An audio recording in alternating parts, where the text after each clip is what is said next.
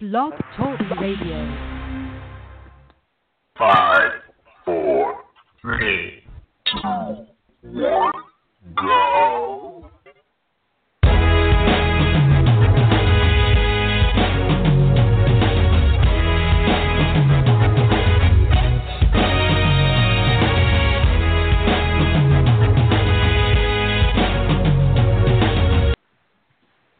Good morning. Happy Football Sunday. Yes, preseason Football has come to a close, yesterday. and we, preseason has come to a close, and we are getting ready for the regular season. So, thank you guys for joining us on another amazing Sunday. So, we've got quite a bit to talk about. We do have co-hosts Renard and Michael on the line. Good morning, guys. How are you? How are you Good doing, morning. guys? A little excited. Oh. Some people may or may not like college football, but real football began yesterday, and professional football begins next week. So football is here. Yes, it is Football is indeed, and we are all excited.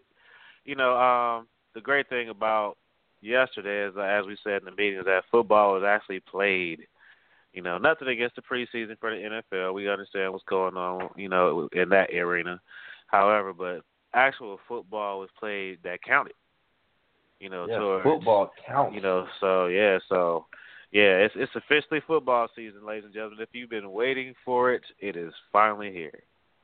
Finally, finally, It finally. is definitely, definitely, oh, let definitely, me stop you there on here. something, Mike. You said football season has come. Uh, something that you pointed and so eloquently uh, says often, football season is year round. It's always here, but the games are finally here. So let's rephrase that. Football season is here year round. So much things with so many networks having football shows on 365. Football season is always here. Football game season starts this week. Exactly, and I agree with you there. And to that, we're going to give a round of applause because we're all excited, and we have a lot to talk about there, as Cass said. And with that, let's go ahead and get right into it. And we're going to start off today with the Minnesota Vikings. Cass, go ahead and talk about your favorite team. That's. Well, we have finally reached a wonderful 53 man roster. No big shockers on the Vikings roster. I mean, right now, you know, we're we're we're sitting and we're looking at pretty much the same familiar names that we've always seen. No no big jumps. I know a couple people kind of teetered on both ends. You cut Blair Walsh, keep Blair Walsh, but you know, part of our special teams, we still have Blair Walsh a kicker, long snapper, so Kevin McDermott and Jeff Locke he is still the puncher. So they're no big, you know, pretty much what we thought. Um, unlike a couple teams in our division, we do have two quarterbacks, and no Teddy Bridgewater is not one Yeah, of about to say, them. you can't dance around the big news of the week. I wasn't dancing around there.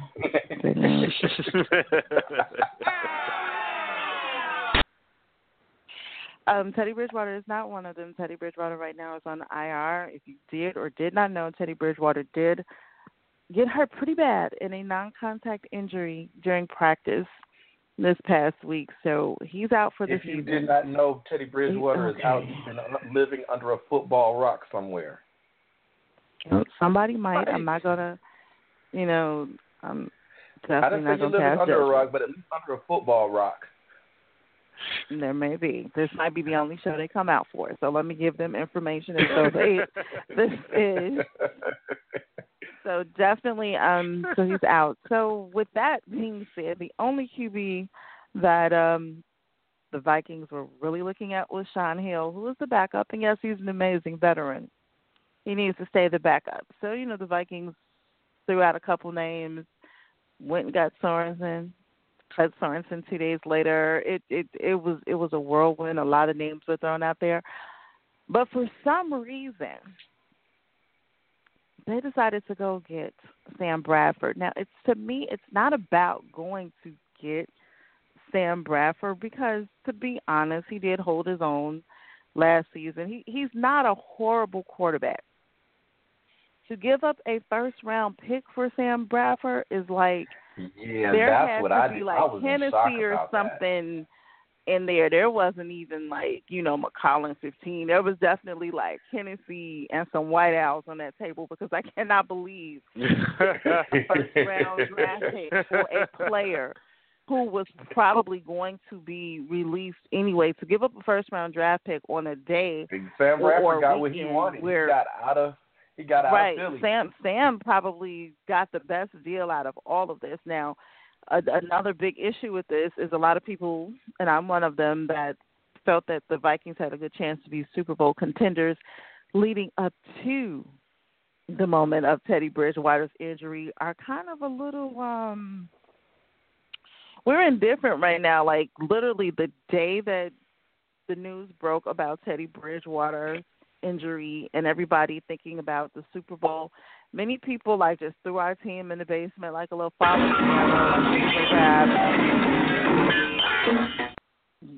Y'all ain't gonna make it. But to be honest, Sam Bradford is not a terrible quarterback. He has a lot to learn. So first game, Shaun Hill is starting. Shaun Hill is Yeah, not but- horrible, but Shaun Shaun Hill is Shaun Hill, and My so we don't know that. Uh, uh, uh, my pro- you already mentioned one of the problems with Sam Bradford giving up a first round pick and another pick in 2018 as well. That's problem number one. But pro- my pro- my bigger problem with get, going to get Sam Bradford is you give you lose a guy to injury, and you go get an injury prone quarterback. He's had multiple injuries Well- in the NFL, not to mention the injury he had in college. Yeah, but he's he's bounced back. Like Sam Bradford hasn't been like on the on the ground looking like Tony Romo.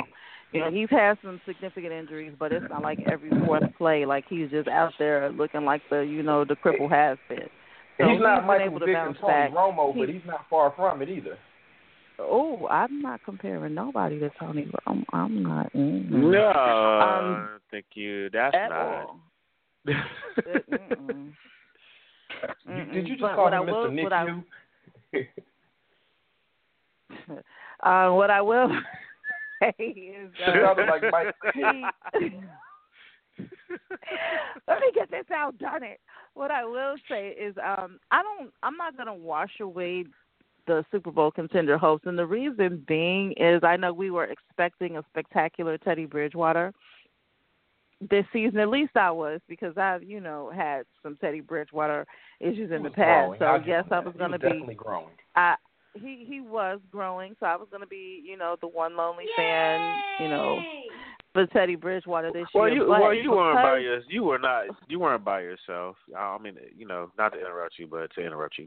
Uh, you know, you weren't by yourself because I felt I was feeling the same way. You know, when we first started off the season, I remember I said that you know he's progressed so far in his first two seasons that now he should be ready to be in that position to lead. So I was just as equally excited as you were. So you know, too bad we don't have a two person. You know, um, yay, you know, sound effect. But no, I'm, I'm it's it's sad to me that. Oh, thank you. But it, it, it's it's sad to me. It's it's sad because I had such high expectations for him this year, and I was look, really looking forward well, to it. Now you, I gotta, you, your expectations were probably higher than mine because my expectation, I did like what I saw. I, I, I love the effort that he put in in the off season, and I liked how he looked in preseason.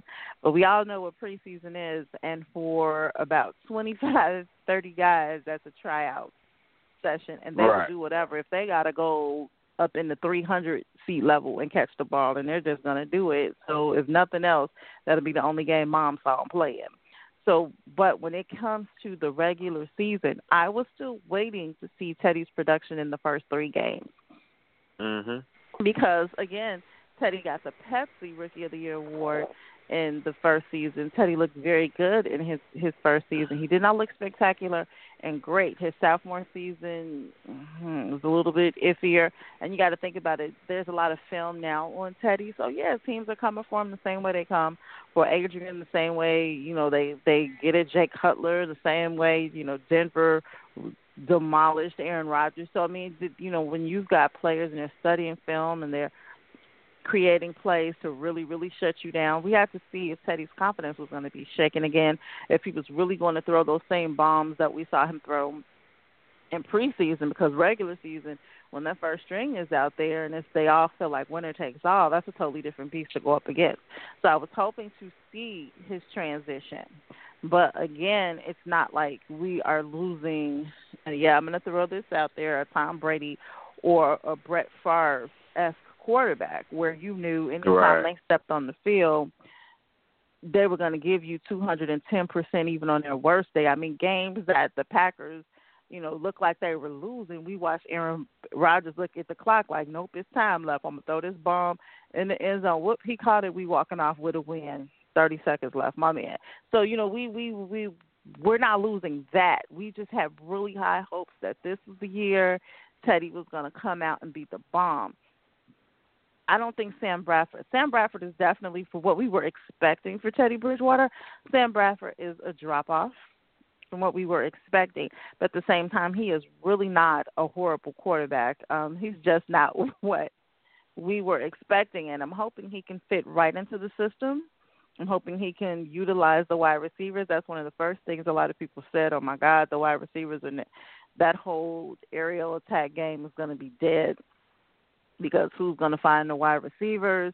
Um, you know, some good handoffs. Hopefully, the O line is just killing this season because they've put so much into the O line and the defense that they can create holes for the ground game and that they can definitely protect both quarterbacks and Sam Bradford and Shaun Hill. So I'm not taking them off that high competitive standard of possibly even being able to make it to the Super Bowl. That will be up to how the team responds to their opposition and how well Sam Bradford can really fit into the scheme of things and propel the team forward. So I'm not dead yet inside. I am a little concerned though about giving up a first round draft pick for a player that was probably going to be released anyway or I just don't understand why that went so high. Well- like I said, you know, pardon well, you- me, but I really think think, that- some Hennessy and White Owls was on the table when that happened. Well, do you think Billy that? Billy- did his job. something. I'll say that much. do you think that um the you know with the with his former with his relationship with Adrian, you know they were former teammates and everything, so they've played together before. Mhm. Do you think that? Do you think that's going to give them somewhat of an advantage, even with the new scheme? Definitely. it, Definitely. Okay. Um, he also has a, a very good arm. He does not make bad decisions. If you've seen him play in the past, his decision making is not horrible. In fact, he had to carry a team. You know, on on on his his back was it last season? He has to kind of carry a team a little bit there. So he does. You know, I don't think he's he's horrible. I just think most people did not put him in that starter caliber get me to the Super Bowl quarterback category. But then again, the Chicago Bears went to the Super Bowl with Rex Grossman as their quarterback. Well, Yeah, one you know, I the- will agree with you The Denver Mike, uh, Broncos the Denver Broncos had to set Peyton Manning and, and they used Brock Osweiler who was the baby in the league and, you know, they made it all the way. So, you know, it the whole team really has to come together and that chemistry has to change. They have to really want it that bad, which, as we mentioned a week ago, something that we saw in the 2005 season Bears. They just wanted it that bad. If you really go back and look at a lot of the games and the plays, you're like, what were these dudes out here doing? They was just like, Doing, right. tackle anybody, kick him in the shins, run down the field. Like it, it was like they just wanted it that bad. And so if the, if if my favorite team wants it that bad, because I'll definitely be cheering them on, and I'm definitely in support of the fact that I'm not taking them out of the contention right now because they haven't proven they should be out of contention. Then they will actually, you know, play like that's it. They will play like is you know Houston or bust. Well, one of the things And that I I, will add, I will add, and it, Mike, you touched on it, with the fact that Adrian Peterson and Sam Bradford having already played together in college, what it will do is it will. Any quarterback needs something to provide comfort, and Adrian Peterson will help provide comfort and say, "I already, already know that I can throw him. He can be my check down guy.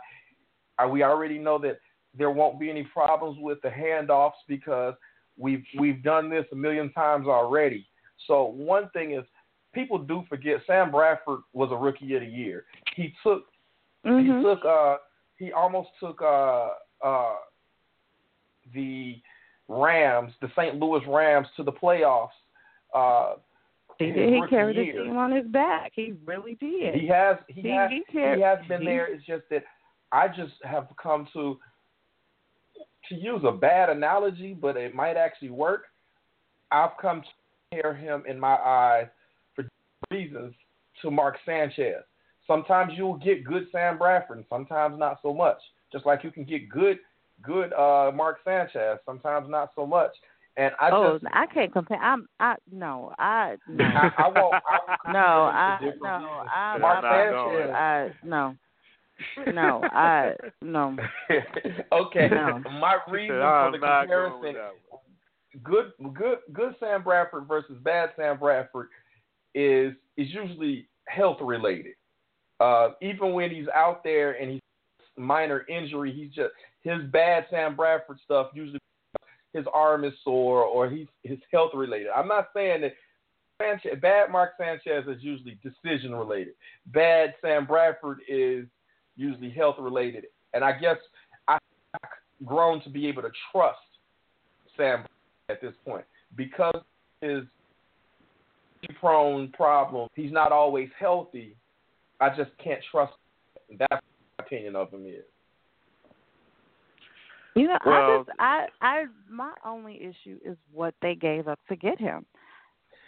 That- I, they I gave up a lot. Understand. They gave up a I lot. totally understand. Yeah, that's a lot. To, that's a lot to do. when you when it when it comes down to it, if your star quarterback is hurt and your superstar running back is on the field, and y'all got to go back to some type of ground game with the possibility of an aerial, like the aerial attack has to come second, you got one of the best running backs in the league right now. So yes, go get a quarterback who knows how to play with him, who knows the whole scheme. They were together when they only had dreams of going to the NFL. So it made sense. It it definitely made sense to me. I, I cannot say that. I just looked at what they gave up and I am sticking to my Yeah. story. And what I That first, what, that first round of next, There was first round of next in- year, First rounder and and a a fourth fourth rounder rounder in, in 2000, 2018. in 2018, right? I, I, I honestly didn't think Sam Bradford could get could warrant anything more than a third or fourth by itself. Like, Dude, Sam Bradford, man, I like a fat rat. He got a new Yeah, stadium what- to play in. He's he's the starting quarterback. Well, he will be. He's playing with his old teammate, who's one of the superstars in the league. It might work out, man. You never. That's that's what I love about football. Everyone is the fact I, that I think it. I think each it year- may work out. each year you just don't know. You know, it's it's a crapshoot every year. You have no idea, you know, what how the moves the teams make during the preseason they're going to stand out. Know, I mean, some teams you you already know. It, that's that's certain teams, right? Like certain, You know, certain teams, like, certain nobody teams, you know, to sits expect. around and was like, you I know, wonder right. what the Patriots are going to do. Right. Right, exactly. You know, certain teams. you know, some teams. and I'm not, I'm no. not talking about the elite. We already know what teams you can expect what from. But the other, but the, those teams that are always constantly on the bubble, which is sadly probably the you know the teams that we're all mostly fans of. You know, I'm not really a big Patriots fan, and never really have been. You know, I'm not. I'm, obviously, I'm not a Green Bay fan. Green Bay fan. I live in Chicago. Um, you know, I like some of their players, but that's probably the extent of it. But it's like you know, even, like even with the Bears, I mean, it, some of the moves they make are questionable always. But you know, and, and you know, even with Minnesota in this move, it's the fact that they're making these moves and, and they put you in a position where you're like, all right, let's see how this works out, because you really don't have a choice. They've already made the decision, and you got to live with it, right. you know, fan or not. right. So you know that's why I'm saying it. This could actually work out to be a really, really good thing for him. You know, based off uh, um, the article I'm looking at on NFL.com. You know, they said, okay, well, why might Minnesota be right? And you know, when you look at the fact that Teddy just got hurt, when you look at the fact that they don't really have, you know, the the lot. Let's let's face it, the QB you know pool right now is is very dismal. They don't have a lot to choose from. But it wasn't a bad choice considering if if not nothing a else, bad if choice, we just yeah. got to run the ball to death. We have a quarterback. Then we then we at least at least right at, at least we know somebody who we know somebody we know these two have we know how these two look together. We know that that's just a matter of them getting in practice and getting the timing back, which really won't even take that long. Usually when you Shouldn't give up, usually when you give up a first or second round pick, it's not for you a get player. something great. It's well, it's not even. It's not for a player that you're looking at as a band aid. Uh, because Well, the No. I think that Yeah, thing out I think if it, I think if it, And- I think and- if it was a band aid thing, then, was- then it would only be like for no, a year. See, everything that has come out But- of but everything that's- that has come out the of question. Minnesota, everything that has come out of But that's- Minnesota it has been we expect Teddy Bridgewater to be back next season to be our starting QB. If right. you're saying and that- but, But- but- but they have, but they have but- to but say look- that. but That's, look you what got to you say give- that. Nah, She talk- I'm- I'm- usually- I'm- I'm- give up Kaz that is- much, you're expecting Kaz is looking quarterback, at what you're quarterback giving to up be to your get. QB of the future. Are you? That's usually what what happens. If you give up that much, this is your this is your player of the future. So that kind of confused me because I don't if think. Well, so, say, so, but say okay, Go so ahead. say they go as far as expected when Teddy Bridgewater was healthy. right. Say the Vikings do make it all the way to Houston, win or lose, they make it to Houston. Do you then, or, or say they they just go hella far in the playoffs? Do you sit Teddy Bridgewater down? Is Teddy? I are you just going to sit? Are you going to sit Injury Sam can Bradford down and be like Teddy? your job. And I would And be we've if I was seen a it. Vikings We, we've fan. seen it.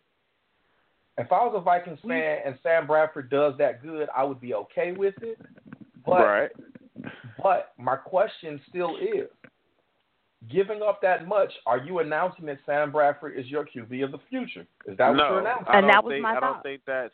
Yeah, I don't think that's what they're doing. Uh, That was too Uh, much that- to give that- up. well, well, that was then why would a you give Band-Aid. let me read. You're either Let the read what they the have. or a band aid. There is no in between on that issue. Let, right, but here's the thing. This is and this is what we're talking about right now. Is why I want to bring up this article point because they even say, okay, where this gets interesting, and this is the very thing we're talking about. Is he a patch, or are you saying that you don't believe Teddy Bridgewater is going to be the quarterback of the future? If you look at it from the standpoint of, okay, his knee injury, if it's something that he cannot overcome by next season, which is possible, they've got Sam Bradford at least through 2017 until Teddy gets better. Now, if like But Taz you didn't said, need to give if up a first that, right, round pick for that. I understand this, but that's why they even said it's just he's more than just a one year hyper expensive patch. yes, Which we, is why it, I it's, a don't believe up, that- right. But this is why I don't believe. I I hear. I'm gonna stay quiet on what I know. So I'm just gonna go on what media sees. And you talk about this the, the injury. You gave up that, but you're assuring everybody Teddy will be right back. So what is his injury really? Exactly. I mean, Yeah. even if I don't look at what his you- you- injury is, you- let's say, even if you remove Teddy Bridgewater out of the equation, You can't give though. up a first round pick, whatever you get back is a player of the future. I'm not even if you even if you remove Sam Bradford out the But conversation. but what what what we're saying, whatever but what what what's being be said is future, why go get a player of the future if quote unquote you have one?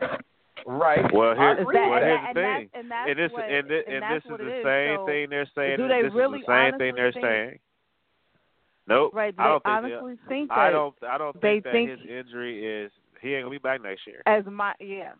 Yeah, I I- I I'm questioning next year, and I think what they know- did not want to happen. And let's be honest, when we saw RG three come back, and they swore he's got he had the off season, he rehabbed, And he- blah, and blah, he blah. They wasn't ready. on that field, and, And they he were was like, oh, not "Oh no, ready. He was no. not ready. Somebody The, cut at all. problem No. So the Adrian So what- Peterson they've already, has but that's but that's so messed up that they've already prepared for him to not come back the way they were. is it Adrian messed? Is, is it messed up or? Is it, but here it is. Is it messed up or or is it smart business? Now we all agree because it costs it, a it, lot. it's it's it's smart You know. business, but it's just letting it's just letting you know that they don't believe it's even- gonna be. I- I, I don't feel- see it. yeah, I mean, and, and, if- and if- if it like this, factor has if- 'cause I- proven has has moved up everybody's timeline. And the problem is when you look at your RG threes, when you look at your Derrick Rose, and you look at a host of other players, most people don't come back in 12 months. They come back in 18 months. 18 months is is what it should be, not 12. Don't rush people back. And if if and he has what it sounds like to be a worse than average ACL injury, a worse than average. And he also So, has to the- deal with another break and a dislocation. So Right. So right. like I said, so how have- do you expect him to be back in the next season? Now Right. I'm not Right, saying it's- it's, I'm it's, not- it's, we're I'm not, not we're saying not it's impossible. saying. But what we're saying is they keep assuring fans he'll be right back. Stay tuned, Tim. Right. He'll be right back. We're gonna give up the whole world for this dude, but he'll be right back. And so, like some fans all are this like, okay, so you went be and out of did all of this. everybody's uh, vocabulary. Yeah, I don't Huh? think that I like. Go ahead. I said all in for all in for game one should be out of everybody's vocabulary. Oh yeah. And see, I haven't even like I haven't looked went and looked at this footage or any video on the act on the hit or whatever happened because I don't think they even have it. But Oh no, you're not. It's just- that. no. right, you know, but it's just a fact. Like if they're describing it Well, like he didn't it have a hit. He he didn't have a hit. It was a non-contact injury. He was actually planting to pass the ball. It was not. It was a non-contact injury in practice. Oh, Yeah, yeah, similar to man. Derrick Rose, he just planted Those his are the leg. wor- and those are the worst ones. The dreaded non-contact injury is Those are the worst ones. non-contact injury for a reason. Oh yeah, yeah, man. Because I re- I remember uh, we were pla- we were practicing at Sam Boyd Stadium, uh, which is the UNLV football stadium, and we went out there to practice one day. You know, no pass, no nothing, right? And we going through drills, I'm running back, and I went I went and planted, and I could not go. I couldn't turn and go upfield. I had to run at an angle. and I came back and I was like, okay, I must have pulled something. I go to the doctor, get an X-ray, and find out that I had tore my um, muscle, my thigh, like part, a little part of my thigh muscle, groin muscle had torn from planting Tore on, away on from that your bone? surface. Yeah, like like So the muscle itself. imagine those what had a things, little breaks tear, and so- dislocations. Yeah, so if you go out there and you break So, and you dislocate, you know. and, and you did first off, you put you mad because you didn't get hit. As a player, you if you pissed got because you you didn't feel get like hit. At least you got reason. hit. You could you could justify like, okay, now I know why my legs broke, but all I did was plant it, and all of a sudden, here I am. So with You that know. being said, it was not a bad move. They just gave up a lot, but they gave Yeah. up a lot to secure. But we we've seen quarterbacks lose their starting jobs due to injury. I mean, Hey. you know, Chicago, You know what? Jim McMahon, you know, Bledsoe. Tom Brady. We we we've seen we've seen it we've seen it Tom happen. Brady is so Tom Brady because of an injury.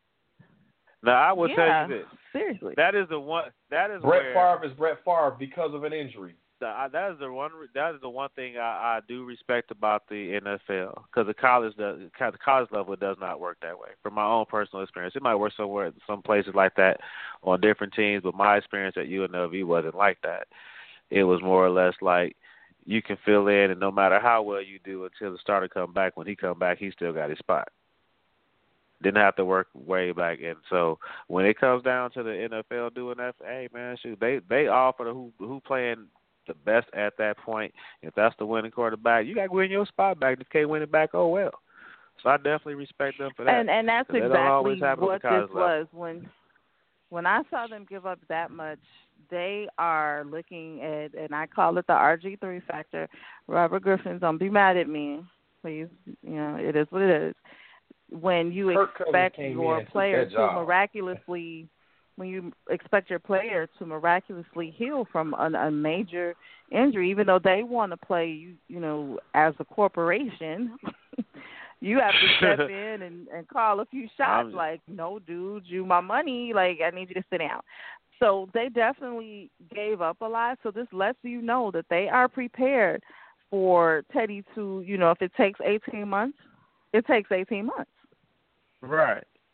But and they uh, went and, to know, go get a quarterback that is familiar with the superstar running back that they have, as well as he does have an aerial attack. I mean, again, he did carry a team.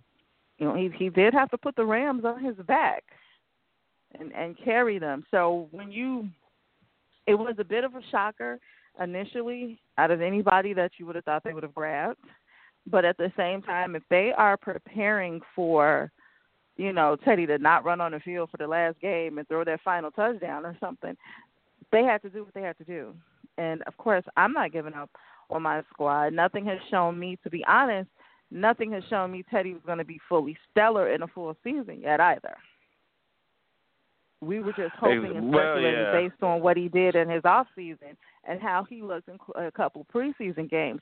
But if we really want to, you know, let preseason be the judge, then we can go back to what 2013 when the Detroit Lions went out there and treated preseason like it was a season, and then we came down to the last few games of the season and they weren't even a factor. They weren't even in a conversation about being close to the playoffs. They ended up on the bottom of the NFC North.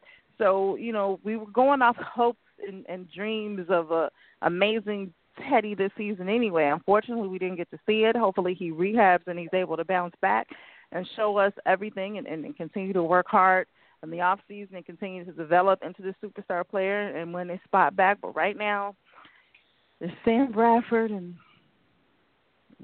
Well, oh, go Vikings. Oh, Bradford there you is go. less of a mm-hmm. band aid than is less of a band aid than your Mark Sanchez, your Josh McCowns, and your Michael Vicks. If they had one of those, I would say it's a true band aid. Sam Bradford is better than your Mm, No, he's Band-Aid. there. He, he's He's better than he's your there. band aid. He's Right. there. He's It's- not a band aid. He's there. Period. And Yeah. and and we'll probably get another type of contract if Teddy cannot bounce back. Exactly. He's he's officially there. He's not a band aid. Like you, the names you just mentioned. Well, you know what? I'm glad there wasn't a Mark Sanchez because they were looking to give this type of opportunity to somebody, and I, I wasn't going if it was Mark Sanchez. I, no, no, they would have had to give Mark Sanchez like that would have been band aid money. Like yeah, And now like, let me ask you: A mil Josh McCown, how would you one year. it? How would you have Had they reacted got to Josh Josh McCown? I don't think Josh McCown would have fit.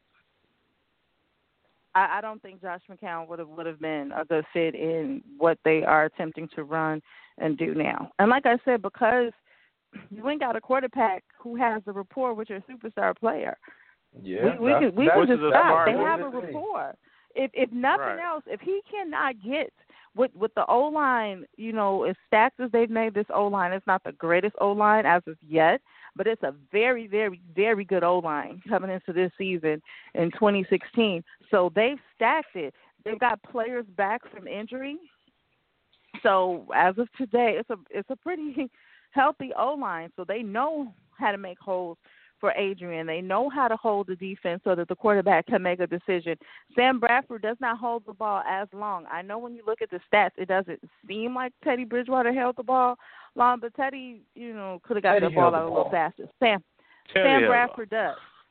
Sam gets the ball out. Sam, Sam knows Bradford's how. Sam makes totally different are still decisions. better than uh, Sam, uh than Teddy Bridgewater's. I'll say that. He makes better decisions in a panic situation from from Yeah. what we've seen. If we had to go on what we've seen from Teddy Bridgewater in the past, not counting this season or this preseason, what we've seen from him in the past, Sam Bradford has made better decisions because he's had he's been in that predicament where uh, once again he has to carry a team. So and then he's And Sam familiar Bradford with has playing. done more with less. Teddy Bridgewater has had say weapons. that he's familiar with playing with with less to work with. Was honestly, you, you read my mind. That was going to be my next statement. So it's just what they gave up, and when I saw what they gave up, I knew that business wise, they are not expecting Teddy Bridgewater to recover like that. They are expecting the RG three factor. We hope it's not that, and then we hope we just got a one two punch at quarterback. That would be amazing. But we saw what happened when they tried to rush RG three back, and it it tainted his career for a moment. I'm glad he's with a new team and has a resurgence and did sit out a season to fully rehabilitate because he doesn't look horrible on the field now. But he came back too soon twice. He came back, you know, too soon, and that was detrimental to his career. Almost cost him his career for decisions that management and staff, you know, game staff made. So they're prepared to let Teddy fully rehab. They would rather Teddy fully rehab than bring than rush Teddy back, than get a band aid quarterback and rush Teddy Bridgewater back, only to ruin his quarterback chances, and NFL chances, period, going forward. Which is a very So- smart decision. So I can't be mad I'm at I'm it. I'm It's, it's, it's pricey. It's it's definitely pricey, but It was. I'm, know, I still think it was some if- Hennessy if and it- White Owls in there, but you know. Hey, you know, it, they had to pick what they had to go with what they had to work with, and like we said before, ladies and gentlemen, it is a very dismal pickings out there when it comes to quarterbacks. So, there are not 32 starting but- quarterbacks in the NFL. but they just have 32 quarterbacks that start. I'll take you. so silly. So- But here on the flip side of that, so um, what? with the pack, we're gonna go ahead and segue to the Packers. Um, The Packers had that met with the Hatchet Man this week. They surely did. They are really down were. To 53, down to their 53 players, and I mean, you know, you go from they went from 75 to 53 kind of quick. It was like well, they, I mean, it's they the had Packers, that and meeting. they don't. You they know. had that cut down They- meeting, and it was almost like they knew who they were cutting before the cut down meeting. exactly. So, really quick, now they don't gentlemen, have uh, a long snapper. No, they don't. Mm. But they are. But they at the same time, they they are three deep at the quarterback position.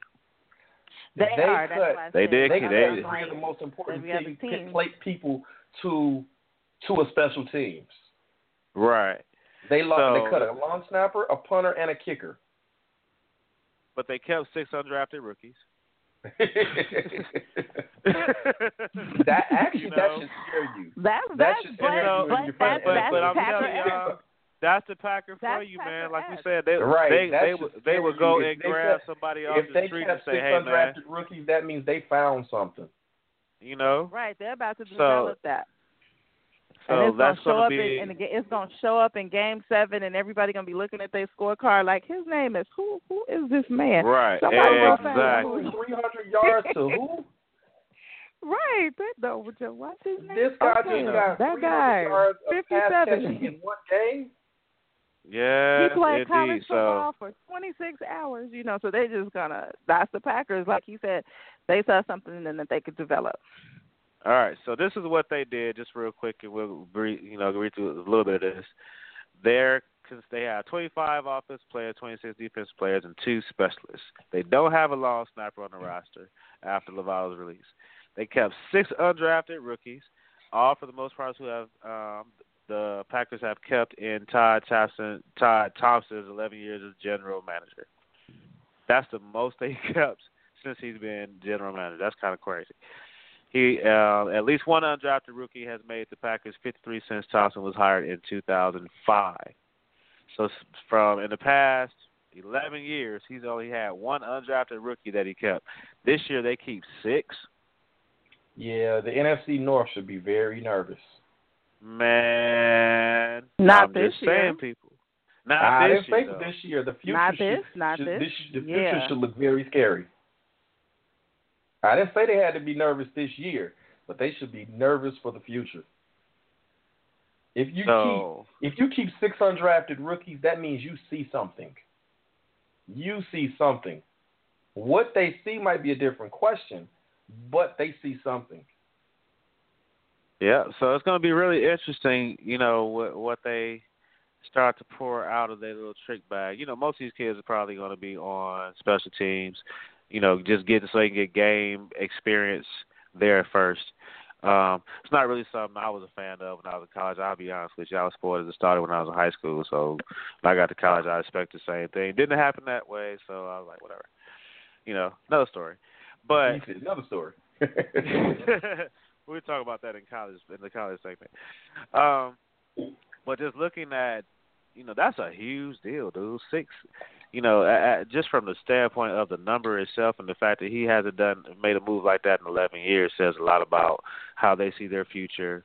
And you know, we all understand that Green Bay is Green Bay. They've always had weapons. Um, you they know, develop and, and, players. and, and and they really do. That's the one thing you can't say about them. They have a great history of developing players and and getting getting their teams game ready and just having phenomenal, you know, performances across the board. Now that, that that's that's not to say they don't have their breakdowns because it's not like they made it anywhere that far last year. Let's let's keep it real. But as far as you know, this 53 team, 53 player roster they have right now, uh, you know, I think that they they could. We're we're gonna be in for some, you know, we incredible. talk about how they develop players. I think a better word for Green Bay is they reload. They are That's a good way. Yeah. They reload. Like, oh, we didn't have enough last year. Let's reload with something different. They but you reload. know, and, that, and, con- and contrary to what you know, other t- another team in the NFC does, you know, NFC North does, you know, they actually sit down and they're honest with the assessment of what they need, and they go get it. Yes. You know, and most of most of the time, they're you don't really see their fans questioning a lot of their moves because they're honest about what they need. The, well, know- their fans don't question what they do because They- the front office they- has developed. The, the front office has has built up, uh, built A re- built a trust with reputation. fans. Uh, Mhm. With uh, with the other team that I think you're referencing, and I won't say their name yet either. We have not had a chance to develop that same rapport with that front office. Um, three different front offices in in about six years, it just doesn't happen. But Green Bay has developed a rapport and developed trust with their fans because the fans know, okay, if it doesn't work out this year, next year it will work out. They will go and get what they need. And when you we we touched on it last week, when you know who your starters are going to be, you have the ability to build that back end. Um, I will compare it to baseball. You all always hear me reference other sports. I'm commonly referencing the NBA, but in baseball, one of the best things about what the Cubs have uh, come to be known for under Theo, being the president of baseball operations for the Chicago Cubs, is their minor league system is one of the best in baseball. And what Green Bay is virtually doing is that third and fourth man on the roster, on the depth chart, what that actually means is okay, you might not play this season, but you'll play next season and the season after. And if and if if we need you, we're going to develop you right now. We will have you ready if God forbid we need you to step up. Green Bay is notorious for having people ready. Other teams in the NFL, not just concentrating on the NFL, NFC North, the only two teams I can say that reload properly are New England and Green Bay. They reload. And Green Bay is showing how it should be done in the NFC North. I I have to agree with Well, you there because there, you know, They're there's still- some they're, other they're teams doing that what do works it. for them. But Right, yeah, you there know, I are mean, every teams that team do it, has- but I don't think that works for method. every team. It does not work for every team. Right. No, because I mean, a lot of a lot of teams, you know, for them it, it works out, you know, because of the caliber of quarterbacks they have and you know the defenses and things of that nature. So well, it's just it's, it's just what they built. it's just it's it- just right, how they run exactly. You know, other other teams, built, more, other people may look at it more as a solution base. Uh, we need to we need this this this this, but they're also you know a lot of you know a lot of that pays in the budget and the salary cap so on and so forth. So you know considering those factors, um, real quick, this is where they end up as far as total signings out of the 37 players of the 53 players who made the team spent time on the Packers active roster in 2015. The rest of the roster is comprised of all seven 2016 draft choices, six undrafted rookies, one street free agent, Cook, one waiver claim, Scott Shum, and one former practice squad player in Ringo. they, they they released 17 players, placed two on IR, two on reserve suspended, and one on physically unable to perform to reduce their ros- roster from 75 to 53. Who who were the biggest So- names they released? Does it show that? Da, da, da, da. hold on. Let me see. Let me see. Let me see. I think I saw this. All right. So these are all of their releases. Um, under quarterback, they released Marquise Williams. Under running back, they released Brandon Ross, Alstevis Squirewell. Under wide receiver, they released Geronimo Allison and Herb Waters. Tight end, they released Casey Pierce. Um, the person they have listed as physically unable to perform was was Corey Linsley. He was an offensive lineman. They released um, Josh Sitton, Lucas Patrick, and they put Kyle Stuick on. I think that's how you say his name. S T E U K E U C K. You gotta see how to spell that. Uh, he's on IR. Um, defensive lineman. The reserve suspended. It was Mike Pennel. Um, release was Brian Price. IR is Tyler Cooter.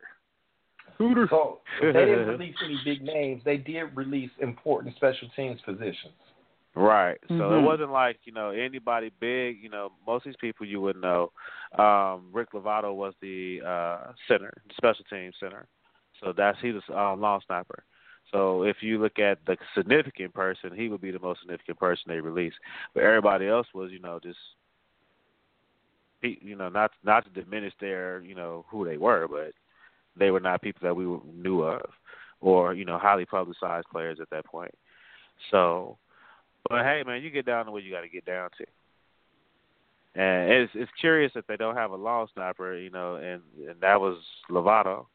So you know they at least got to pick up that that one important position before um, next week, or they'll do like most teams do. They'll find somebody to do it on the team.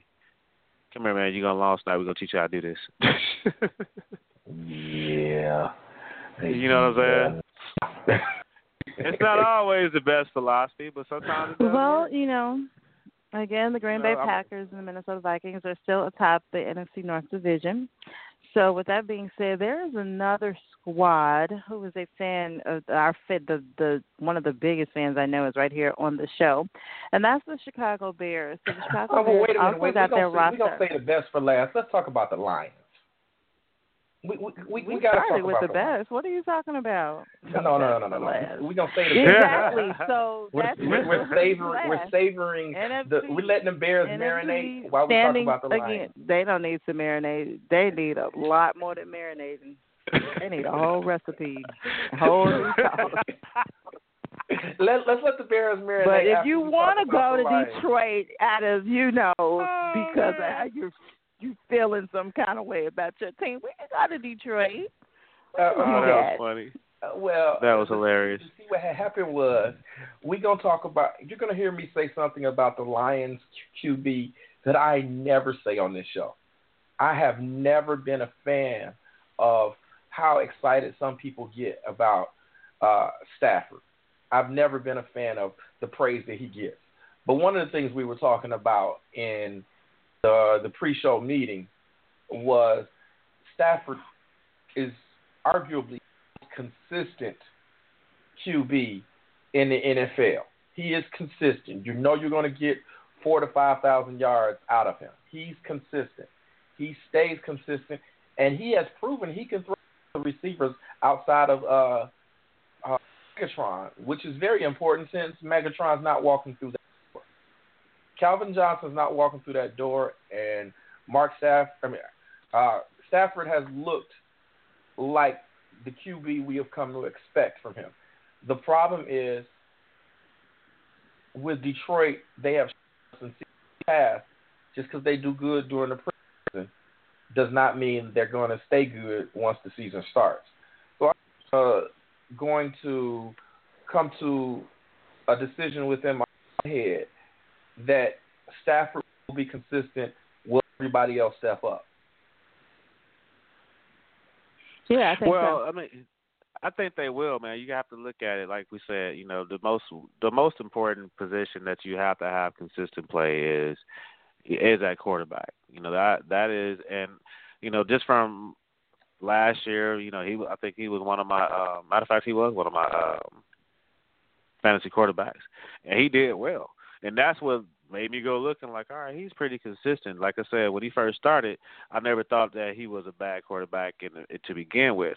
You know, it's just a lot of the times it, it has to do with where where you land as a as you know as a player, and Detroit is finally getting to the point to where you know they're starting to you know the the owner has gotten put she's gotten pissed off enough she's like I'm tired of this and they're starting to you know put money into the to the team and start to change the environment. So you know hopefully with the moves they've made you know um since Megatron's departure with acquiring um Boldin and um hopefully some of the some of the the past talkers uh we won't say his name um you know will start to put their numbers where their mouth is. And this will be a, a different different type of Detroit um Lions team uh, well, they went through. of the things since Stafford being there and acquiring Boldin and Detroit fans have come to a point where they have expectations. There was a time period as a Detroit fan, they were happy with whatever they got.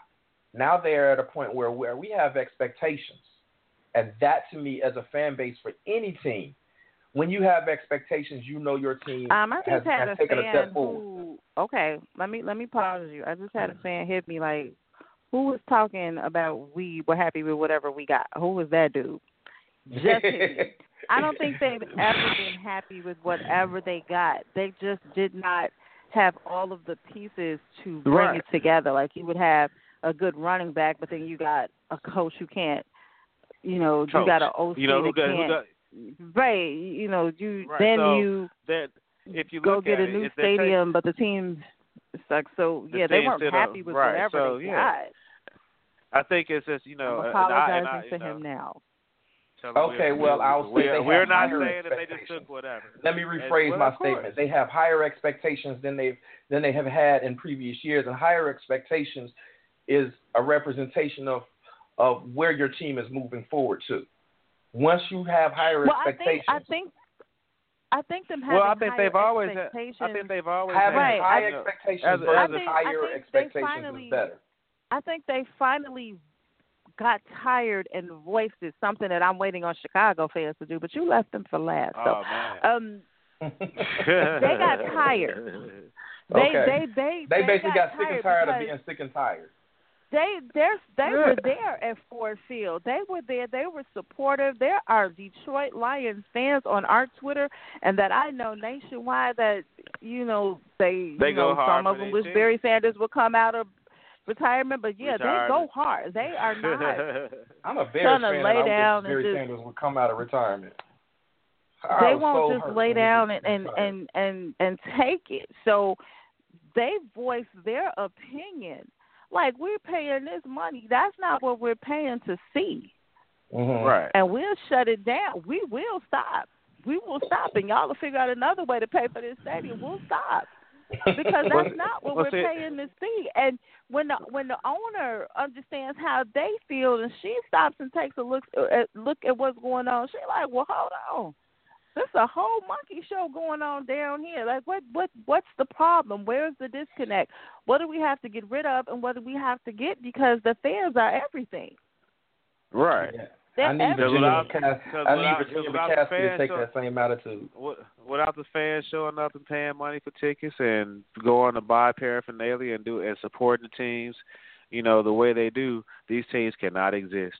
So you, eh, you so you owe it to them as an organization to give them the best experience in the most cost-effective manner.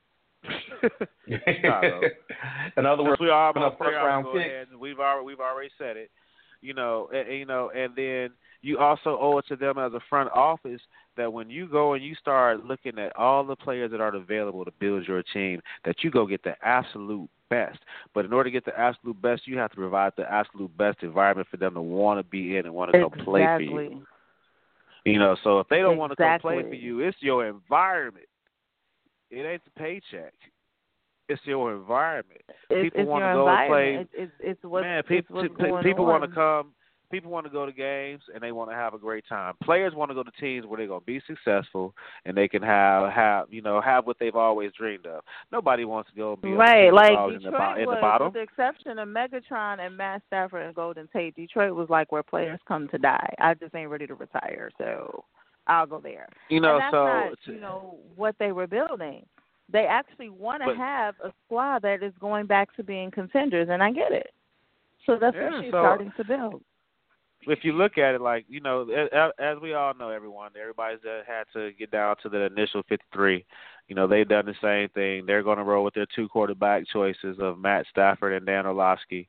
Um, Jake Rudock was cut. I don't even know who that is, but okay, I'll have to look him up. Um, he's a six round. Well, but here it tells me what he was. He was a sixth round draft pick this year. Showed some Mhm. improvement through the preseason. Could practice, and he could probably make the qua- practice out of practice squad if he clears waivers. Um, I, I they have so. five. They have five running backs um, between the running backs and fullbacks. Um, Ameer Abdullah, Theo Riddick, Zach Zenner, Dwayne Washington, and Michael Burton. Um, Washington, I think, is going to earn. He earned the job through his play in training camp and preseason, and he and Zenner uh, bring a change of pace for the power element to the backfield. And Washington Casey also has a big play element because of his speed. Um, receivers making the cut: Marvin Jones, Golden Tate, Golden Tate, and Quan Boldin, and Andre Roberts and Corey Fuller. Uh, Corey Fuller's on the pup list. Um, who else? Tight ends that made it: Eric, Eric Ebron, Cole Wick, Orson Charles, Brandon Pettigrew was on the pup list, and Andrew Quarless has been suspended. Mm, wonder why. but we all have problems. Um, he's not the only person that was on suspended. You know, that's been suspended. Uh, Packers have some people too. Uh, offensive line: Taylor Decker, Riley Reiff, Cornelius Lucas, Corey Robinson, Tra- Travis Swanson, Larry Warford, Warford Laken Tomlinson, Graham Glasgow, and Joe Dahl. Um, offensive line: we you know people made that. These these are it's a lot of names. People want to hurry up get to this. Um, they they ended up with their two five six eight ten of those people players. Linebackers they kept six linebackers, ten secondary um, defensive backs between all of those guys, and they kept three specialists. So and none of their specialists were cut. well, one of um, and that is all excellent.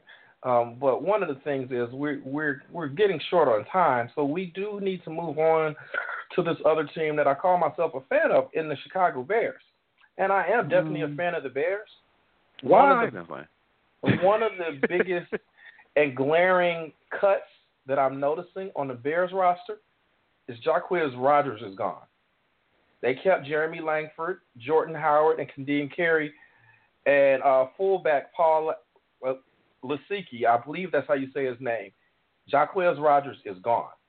So, and then they have a probably their strongest position is their wide receiver core. Um, but Eddie Royal has not played due to concussion. Alshon Jeffery's mm-hmm. there and Kevin White. Beyond those names, you have other other people like Deonte Thompson and Josh Bellamy. Uh, I seeing Shane McManus' name on this list. Uh, that is kind of shocking me. So McManus is gone and Jacquizz Rodgers is gone. The Bears, one of the things I think the Bears need to go on and admit to themselves is they're rebuilding. And they need to go get a lot of people at certain positions. Kyle Fuller looked halfway decent in his rookie year, but that's only halfway decent, and he dropped off from there. Didn't Man, he just get a contract? Didn't he just yeah. get a new contract? Yes, he did. Mm-hmm. Tracy Porter, Would you like I'm to tell us he don't, he don't, he don't, no? he don't yeah. sound excited. He don't want to tell us the details. Oh, okay. No, no, I really don't. You need us. I he really don't, don't. He don't sound excited at all. I, I really was think. It, was it, was, I, I think the previous four, two people to years? wear that jersey number, and Nathan Vasher and Devin Hester, are upset that Kyle Fuller has his jersey number. And congrats, Devin Hester. He's now a Raven. But keep going. I mean, Devin Hester and and Nathan Vasher did the number 23 proud here in Chicago, where yeah. the number 23 is a buddy sacred Nathan. number. Nathan. That's a sacred number in Chicago, and Mr. Vasher and Mr. Hester wore it and did it proud. Right now, I cannot say the same thing about Kyle Fuller. I cannot. Well, uh, well, Cass, how much was his contract for? Forty million. Let, Yeah. For how long? Before four years. Four years. Okay, four let's you know, move they do on and like- talk about the contract extension. They like giving Long. those type of contracts. They they like okay. Go ahead. Let, let's move So- on and talk so- about Kyle all Long's right. contract extension that he just got for four years, forty million dollars. I'd rather talk about Kyle Long's contract extension. At least he has gotten three Yeah, Pro Bowls Kyle, three Kyle. Long did get some. Yeah, he's he's got Pro Bowling under his his belt. So Three in a row, yeah. three years in a row for three years in the NFL. So let's talk about his contract extension. He earned his. I really I don't would- have much. I can't really like really disagree with you. That's sad. Like, cause you know, you know me. I when when Fuller first started, I was like, all right, he could play a little bit. He showed some signs. Okay, and then You all of a sudden it was like, a rookie. yeah. Then all of a sudden did. after that, it was like, His new nickname should be Burnt Toast. He does not cover anybody. ah man, I, th- I Kyle think you know, Toast Fuller. I think it was just a matter of uh, of he was figured out. You know, because it's just like anything, man. You know, because I played wide. We haven't played wide receiver. You know, DB in college. Um, Well, it's it's once Let's you want if if you can't, you know, I'm not, I'm not saying he's not worth the money. If they, if they feel like he was worth it, obviously they, I, if, obviously if they felt like he was worth it, you know, then they did. They, you know, I don't know what their philosophy was, but hey, they feel like See- they should spend See, the money on him. is, So you, you you extend Well, Kyle Fuller's a- I have contract, a but you don't figure out how to how to make Alshon Jeffery uh, get a right contract.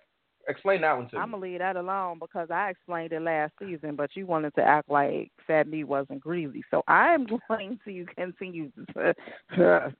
um. So I have a But how do you how do you how do you figure out a way to to to pay Kyle Fuller, but you don't figure out a way to pay Alshon Jeffery? Cause he, I, I explained that to you last season, but we're gonna keep it moving. We we got to keep it moving at this point. Okay, we do explain have to you keep it off moving. the air I, I, I one more with you that one. time because it's very it's it's real obvious. But um, I do know that the part of the releases and cuts for the Green Bay Packers, Josh Sitton, who is definitely a Pro Bowler, was one of those. Well, what do you guys think about the fact that he is coming for the Bears to take a look at possibly adding Mr. Josh to the Bears? He is going to visit the Bears and the Saints. Do you think that he would be a good fit for the squad? I think at this point anybody with a street. The Bears need to Oh, look play. at every would be. We would didn't even say that about the Lions. The Bears need Yeah. to look at everything on the waiver wire and everybody that was cut. Period. Well, he's definitely coming. He has to visit with the Bears and the Saints, so we will see if he's a mix it to New Orleans after his visit. So, where do you rank your squad this season, considering everything going on in the NFC North, the Lions trying to rebuild, um, the Packers grooming for the future of the NFC to reclaim their title. The Vikings are like, hey, we're not going to RG3 our quarterback. We're going to go give up everything we have, plus that new Range Rover, and go get Sam Bradford. Where do you put the Bears? I put the Bears at the bottom of the well, battling for third. I hope they play well enough to actually battle for third, because I'm not putting them in first or second conversation. I have read a few articles today. NFC GMs, AFC GMs, the best, the worst, the best that they have said they expect the Bears to be this season and seven. The worst is six and ten. No one has winning more than nine games. Wow. And unfortunately, I have to agree. I'm counting eight and eight. I don't even see nine and seven. And if they make eight and eight out, roster they have they have to be happy. They, You gave them have- eight and eight. they don't have anything more than a nine and seven mm-hmm. roster. That's better than what I gave them. So Right. What- That that that actually proves my point. They don't have a roster worth more than eight and eight and seven, and that's being generous. Mm-mm-mm. And there you have it, folks. A dismal season for the Chicago Bears is ahead. Hopefully not too bis- dismal to where we won't like have some type of win. you know, at least we can feel. So we at least we can feel something. hey, You know, the Bears so I'm just season saying- is like awful. So, The know, Bears I'm Super Bowl saying- is on October twentieth. yeah, He said Uh, October 20th. we Who, play- who and they that's their season. All right, it's still going. How about that? Oh, but uh, let's move on seven. to some Yeah, some of the games that counted uh, already this season. Some Back excellent college football. Gentlemen. NCAA football has kicked off, and these were some amazing games. So it's a continuation of last season to this season. Who will hold the title, the crown, the top ten spots? And we have Mike and Renard to set it off with some college excitement. I, um, for some reason, don't have our game day music, but it will make a reappearance next week. So, Mike, Renard, get into your college feels, rechannel your college football life, and let the fans have it. Well, I'm gonna start with the game that I was looking forward to all week. The game I expected so much from. I just knew it was gonna be relatively close when it became U.S. versus Alabama, and um, USC did score first. They were up three to nothing, and then everything else happened, and that's really it. 52 to 6 ended the game. It Made it hard to watch. I was watching, it was 31 She's like, how am I still watching this? I will say this much. I have a man quarterback, that rookie quarterback, that freshman quarterback, that true freshman quarterback. Look, senior yesterday. He was throwing bombs. He was running. His arm was arm. He showed off his arm. He showed power in his arm. He showed off the touch. And then when they said, "Okay, time we gonna run. Let's see what you can do," they got this touchdown. That was that was from a freshman because Alabama just we already know they have an excellent defense. Now, then Lane Kiffin apparently said, "Okay, now I'm going now I'm going to show you what I can do." Alabama, I did not expect 52 to six against USC. I expected them to beat USC, but this was two ranked teams. I don't think USC is expected to be like that. To be totally honest with you.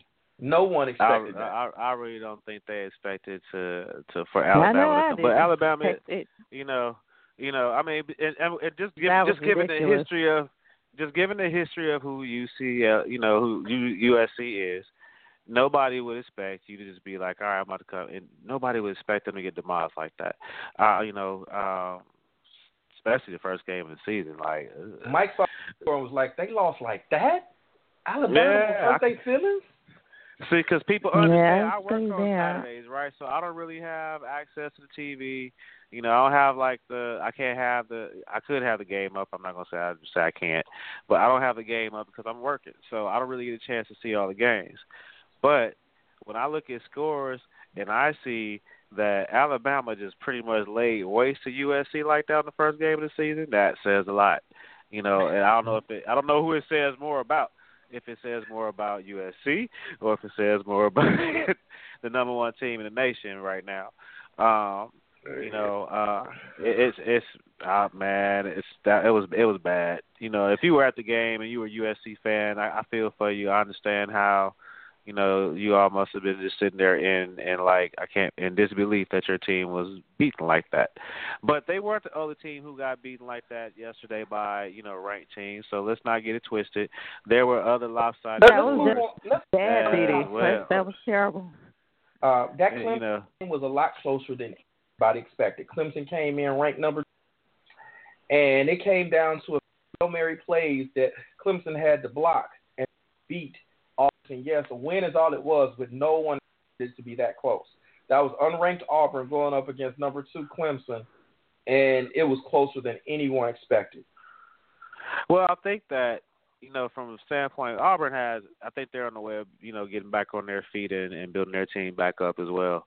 Um, but but uh, you know, like in these first games, you always get to see where a team is, and it's not always going to be indicative of how the rest of the season is going to go. Uh, we've seen that happen a lot of times. Teams start out great, and then they, they're the end of the season they fall off, and you don't know anything about them. Um, but the fact that Auburn was able to play in such a close close game with them, um, it was scoreless the first quarter. Then uh, Clemson went up ten and three, and then it was three and zero third quarter and then it was six. Then actually Auburn outscored um, Clemson in the final quarter, ten to six. So you add in the fact that if they would have scored at least, you know, the third quarter, um, that's the one quarter where they didn't score, which probably would have made a difference in whether or not they won the game. But I agree with you. The fact that it was so close, you know, the number two team barely squeaking by an unranked team, and then you got the number one team just spanking the heck out of um, USC. and then the you know, story, another ranked team. The, the, the doesn't end there. Number three, Oklahoma getting spanked by Houston. Granted, Houston is ranked 15. That kicked six, and a whole lot of else went on. Houston upsets Oklahoma. So that number three ranking is going to be gone by this evening. Oh, you know it will. It'll probably they'll probably drop down. Let's see. They were number three. Um, LSU is number five. Oh they wait, lost. don't, don't They're mention. LSU yet. We got more stuff there. I know. Hold on. I'm trying to find who the number four because my my scores are all over the place. People, I apologize. Um, where's that ranking at? Dun dun dun. And let's see, Florida State, who's number four, right? Who did they play yesterday? They haven't Let played yet. see. They played night football. They played. haven't played. They played right. Ole Miss so on my squad. Okay, so that's not, why. That's why. All right, so that's why we can't see there yet. But you know, right, uh, my squad has not played yet. they play. Uh, They play- They play no tomorrow night. They play So Ole Miss Yeah. tomorrow night. They play. They play Mississippi tomorrow night. Oh yeah, they play Ole Miss tomorrow. So and then Notre Dame and Texas play tonight or today, and Hampton and Old Dominion play today. Those are your games for today. Um, all these games that we had on Friday. Um, Hawaii played California. Ooh, California put it on a 51 to 31. Neither of those teams are ranked. Um, let's see. Let's go through rankings right now. Wait a minute. Let, we we got to move on through this because we got a lot more to talk about. Let's talk about that game that happened Classic Field, aka Lambeau Field. Um, Wisconsin uh LSU yesterday.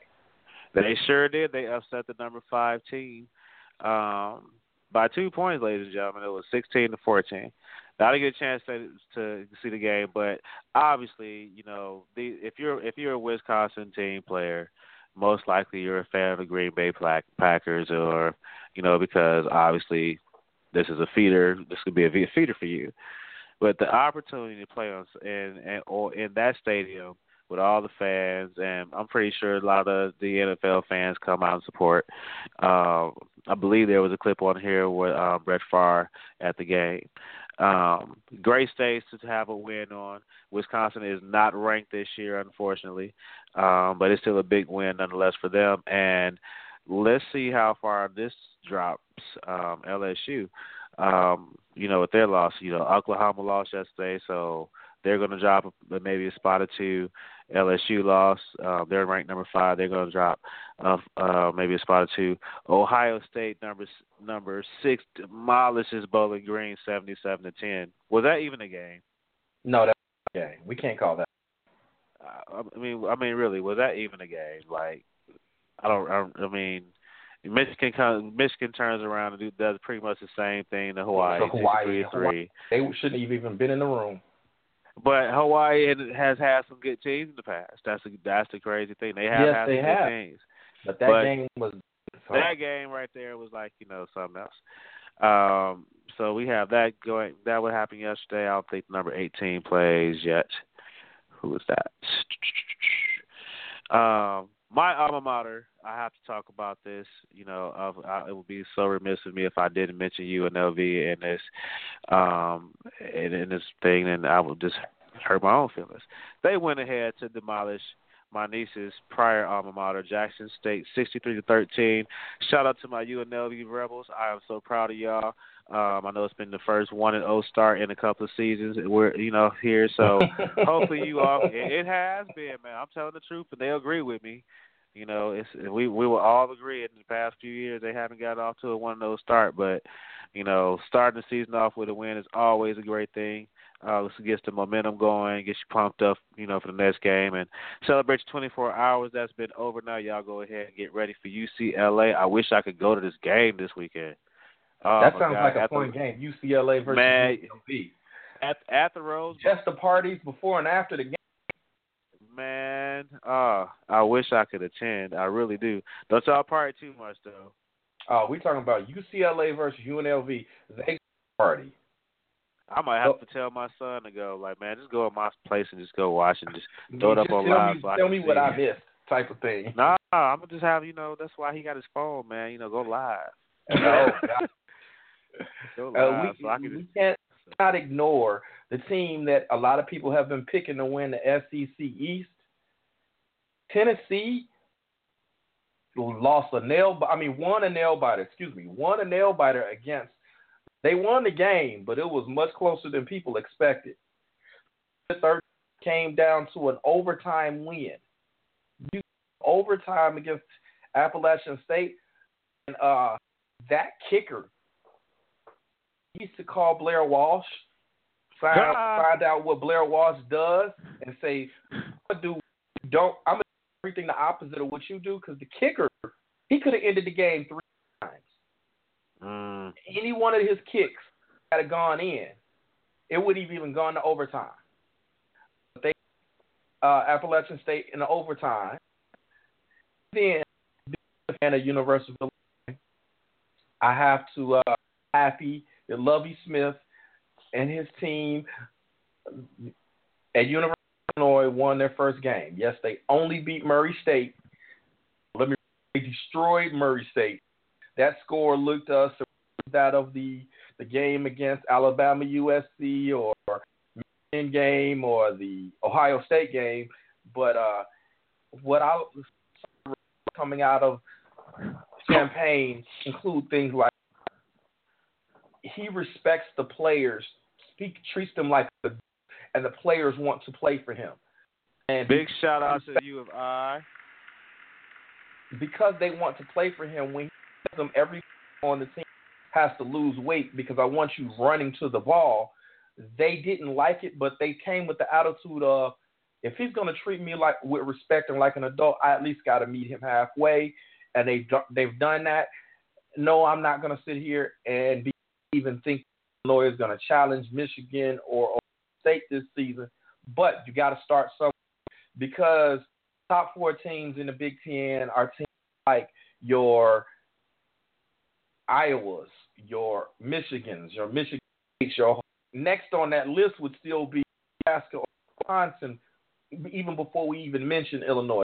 W. Smith sounds like he's got everything started, going to get some recruits because everything he's playing with are players that he didn't recruit.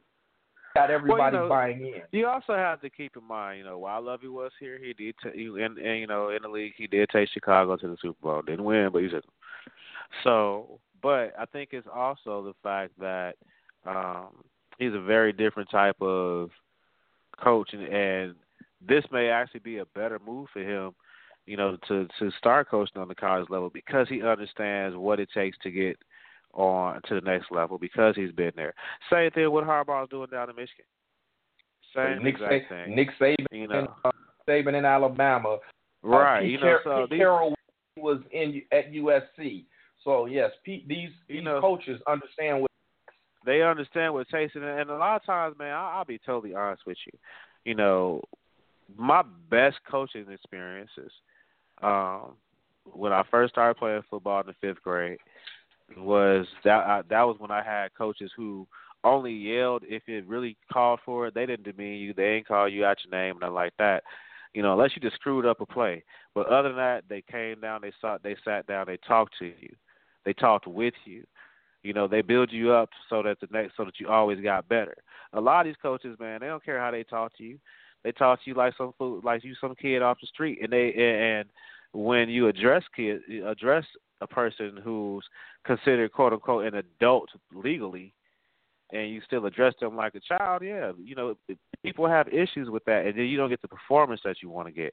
But when you go in and say, "No, y'all a grown man legally," you signed a contract as a man. So as a man, this is how I want to treat you. This is what I expect. And if we can, if we can have this mutual respect between each other, and if you go ahead, you and if you are following, you'll buy into the plan that I want you to be successful, that I'm doing this for the betterment of you, not only as a football player, first as a student, you know, first as a person, second as a student, third as a football player, then we can then we can get the program where it needs to go. They they haven't had that in so long out and man, U of I is, is crazy. Mm-hmm. And it's a great school. You I know, mean- I don't knock the school at all, but So as far as week- the football, for, you know, so hopefully, you know, going forward, they will. University of Illinois is one and zero. That's the thing. You know, and that is something to be proud of. Yes. So, We have It definitely record is. Alabama. I said we. We have Illinois has the same record as Alabama. It is You know, definitely so- something to be proud of, and we are going to continue our NCAA football conversation via Twitter and Facebook, so you guys will be able to check it out. But before our show wraps up, once again, what would the NFL be without a week of controversy and breaking news? So again, we've got breaking news. Ow. we got to get that We on. can start Yeah, with, Warner uh, Brothers though. Um, the match that is yeah, where where do you guys want to start? Ah, The- Dallas. Uh, Denver and American, Dallas. So they say. Let's start with Mark uh, Sanchez. Some, let's- some of signs America's his favorite contract teams. with Dallas. publicly released that he was not going to be playing in Denver. So they're in, investigating Dallas for tampering. How do you sign a contract? No, what? technically Not Dallas. No. How do you sign a contract That. has been released? You know, Oh, I, Dallas that's definitely really wouldn't tight. do that. Not Jerry Jones. Come on now. Okay. What? Are we talking about the same Jerry Jones that I'm talking about? If you didn't know that was sarcasm, you have not known me for very long. Right. I, I just need to for those that do know don't know you, they understand. Jerry Jones did that. Yeah, he did that. They they signed a player before it was released, and I can tell you there are certain teams that could be mad about it. Because look at the Vikings; they had considered Mark Sanchez. Well, if he's signed before he's technically released, Thank you, Dallas. Thank you, Dallas. I, I appreciate all your hard work in signing Mark Sanchez. Go Cowboys. we can. it may work out in Vikings' favor, but the argument can be made. Uh, it's just Dallas situation. Just wow. I mean, the question is now going to be who's going to be the starter? Are they going to start Dak Prescott or are they going to start Mark Sanchez? It makes more sense to start Dak because he understands the system better. He's only been in it a few weeks longer, technically, but because Mark Sanchez, can he get up to speed? If he gets up to speed, will he start game two? Will he start game one? This is going to be crazy because just wow. Is he there to be a backup? Is he there to be a starter? We have to watch this next week to see. And then, if we're going to talk about Dallas, when this preseason started, how many people expected Trevor Siemian out of Northwestern to be the starting QB for the defending champions? Hey, Hey, it happens, man. hey, out It of a school happens. that I is mean- not Congrats, known to be man. a football powerhouse. Well, you have to look at it, see like Congrats. now. I, I now initially I, I admit I admit I was thinking like, okay, well maybe they'll keep Osweiler, but they didn't. He's with the Texans, and he you know two so fingers. I got me my check, two fingers. Well, you know, so he's gone already. What they're what they're saving with, you know, they say they're, they're going to save three point five million dollars. You know, as far as um that goes, they also get they no longer owe a conditional seven round draft pick to the Eagles. They sure And- don't. They saved that. the Right. Eagles are mad. But at the at the same time, they get a low level dose of a veteran, you know, insurance under the center. So if if Sanchez happens to be doing well in the game, he has to fill in for Dak. Then okay. If he happens to be having one of his off days, not so much. so, you know, it's a gamble either way. But like we said before, man, you know, if you don't have Tony Romo out there playing in the first place, you don't have to even have this conversation. And his back's not broken. If you take into consideration that he's prone for getting hurt, it's just you know you know this. But you know the the more interesting thing is that when the way they describe it is that you know Mark Sanchez signs his you know signed with the boys minutes minutes people after being released. How does how how does that happen? is how it happens. And how often does that happen? And how many minutes we talking? You know, we talking about one minute after. We talking about not even a second. You know, that falls within that frame. you know, so if if it comes out and it's already been proven, I believe, from what um, we've talked about earlier, is that this was signed prior to he signed prior to you know being actually released from a team. Then uh, that's that's a lot to consider you know, given Jimmy Jones and what he's attempting to do with his team as far as moving them toward forward in the um, you know rankings as well as making it to the Super Bowl. But it's Dallas, man. What do y'all expect? You know, some of y'all like like exactly. It's some- Dallas. some people it's, like it's Dallas. some of America's team is for and some people. Eh, eh, You know, I've never con- considered oh. you know Dallas a, a, a quote unquote America's team because everybody else falls behind that. I'm not gonna they're- lie. I was a fan of Dallas when I was a sh- I was a Tony Dorsett fan. I'm not gonna lie. I was a oh, I Dorsett. was not. I was. I was a not- Tony I Dorsett was- fan. no. Man, I, I can I can like you and not like your team. Trust me. Yeah, I I, can be a can fan of too. I can be a I, fan of you as a player I'm mean, big on that. and, and really not buy into your team and they drama Like I like and Jerry Rice, but they- no, no you know- 49ers gear ever set foot on my whole life. But I love Jerry. You know. Rice. so So I, I'm, you I'm just saying. Another, Uh, another. Now I know we spent some time in Dallas, but we are still talking Colin Kaepernick. Um, Colin week Kaepernick is brought showing Colin, his maturity. last- he is, and last week when we brought him up, a lot of people were trying to throw a veteran aspect in it and so many things. Well, this week, if you've not been on Twitter, or again if you've been under the rock, um, there are there is a beautiful hashtag and page with um, vets that are supporting Colin Kaepernick and his reason for why he does not stand for the national anthem, and there are actually others that are joining him. So, Bernard, do you want to take us there with Colin Kaepernick, his recent um, press, press conference, con- and the others who are backing him and they understand? the pa- first the press conference, they were throwing darts at him, trying to throw hard and he had answers. He's talking about he's donating his first million dollars of his salary to efforts and putting his money where his mouth is. Talking about uh, players that came to support him. One of the players on his team that is a veteran uh, himself, having another player on the team uh, join him in kneeling down. Another player in Oakland taking a seat. The players are are getting behind this man, and this is clearly not going away. He decided that kneeling was more respectful because sitting down just looks nonchalant. Kneeling, taking an active role, and uh, kneeling just looked more respectful, I guess. Uh, another thing was it's just that it seems that however you want to to to tear this man down, he is prepared for the long haul. Some it came out this week that he wore socks with uh, with pictures of pigs wearing policemen's hats. Well, now, uh, now stop right wait a minute, I- wait a minute. I'm- Let me- let me go there. Ahead, go ahead, because I want to give you my take on that one. Real wait a minute. One of the things that it also came out is that picture is from ten weeks ago.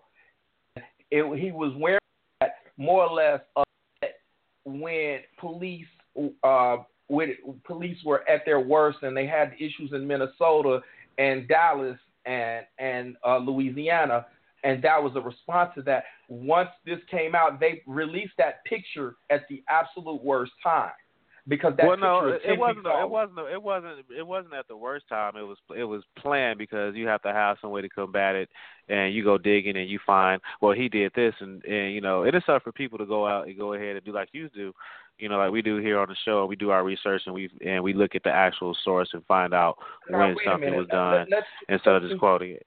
But we're gonna my continue, take. We're going to continue this here's my take on conversation as live stream, but I want to make sure fans know one thing and one thing straight. You can catch us on blogtalkradio.com and uh, when, on blogtalkradio.com slash football fan rush radio. You can also catch us on the podcast app on your iPhone as searchable, and you've always been able to catch us on uh, the TuneIn radio app. I just wanted to make sure that our fans know to catch us there as we go go on to the after show um, and continue to talk. But now, what you were Cool. All right, so so like you know, if if the if, if officers are gonna, and I'm not saying they can't be offended, you know, someone dep- depicts them as a quote unquote pig or whatever. But here's my thing with that: if you're gonna have an issue with some socks that have police officers depicted as an animal, as a pig, then you have to have an issue with every Warner Brothers cartoon ever made, every Hanna Barbera cartoon ever made, every movie, The every Simpsons. movie ever made that that says police, cops, are pigs, and that's everything. So you're gonna have a problem with everything across the board, really. But at the same time, if your if if your if your behavior did not warrant that type of um, comparison, we wouldn't we wouldn't have this conversation. That's and that's not to say that all cops are bad. I got family that are cops, you know, they and they're great people and they're fair people in how they do their jobs, you know. But outside of those few and the ones that I know personally and those that I don't know, you know, it's still a 50, it's fifty fifty across the board. Now it may be more, you know, cops on the opposite, you know, that that have negative feelings about about, you know, let's keep it real, black people, um, because that's what the center of this topic is about, you know, oppress, oppressing people of color. Um, but if it's true, it's true. And you can't. The problem with America is America is so uncomfortable with the conversation.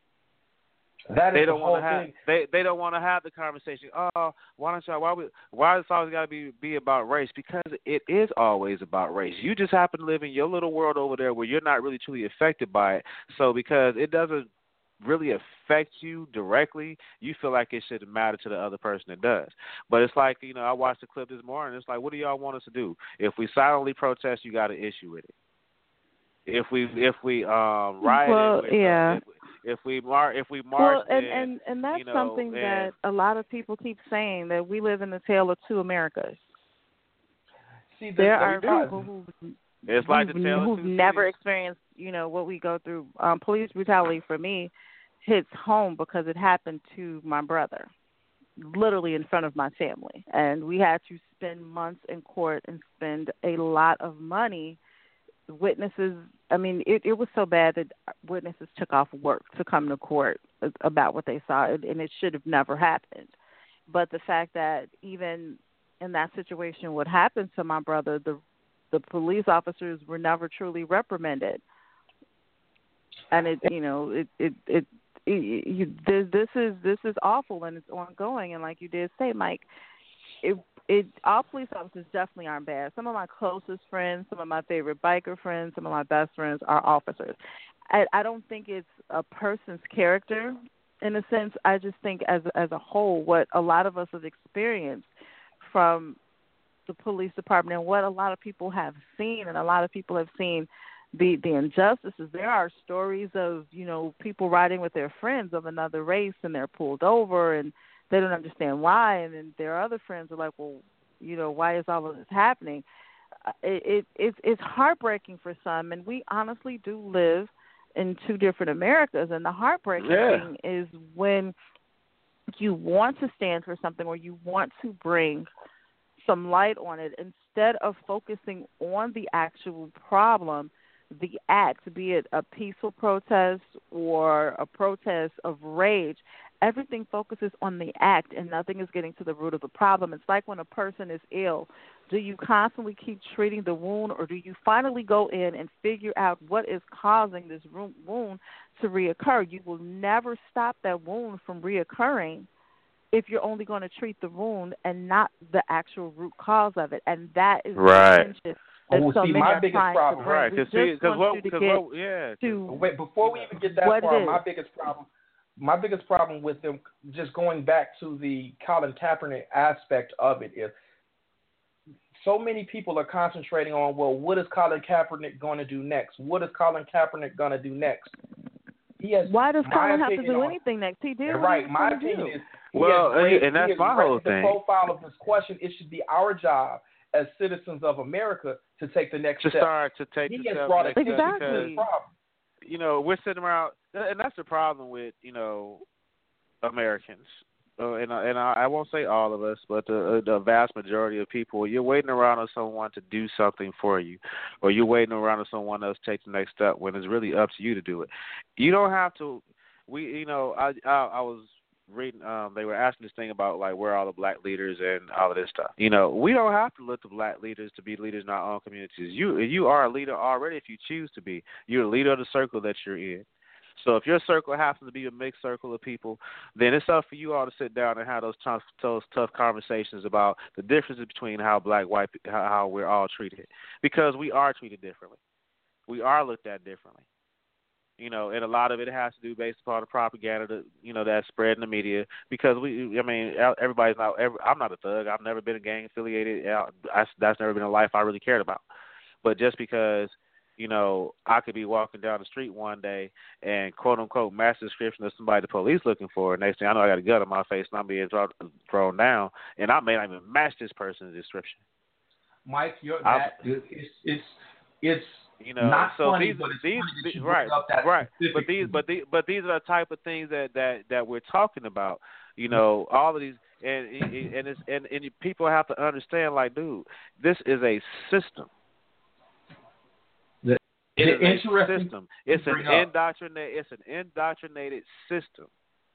So One of you, the- it's you, it's been it's been it, it's been so ground in you know American society and, and you know that you know what I said last week about being, you know, suffering from cognitive dissonance.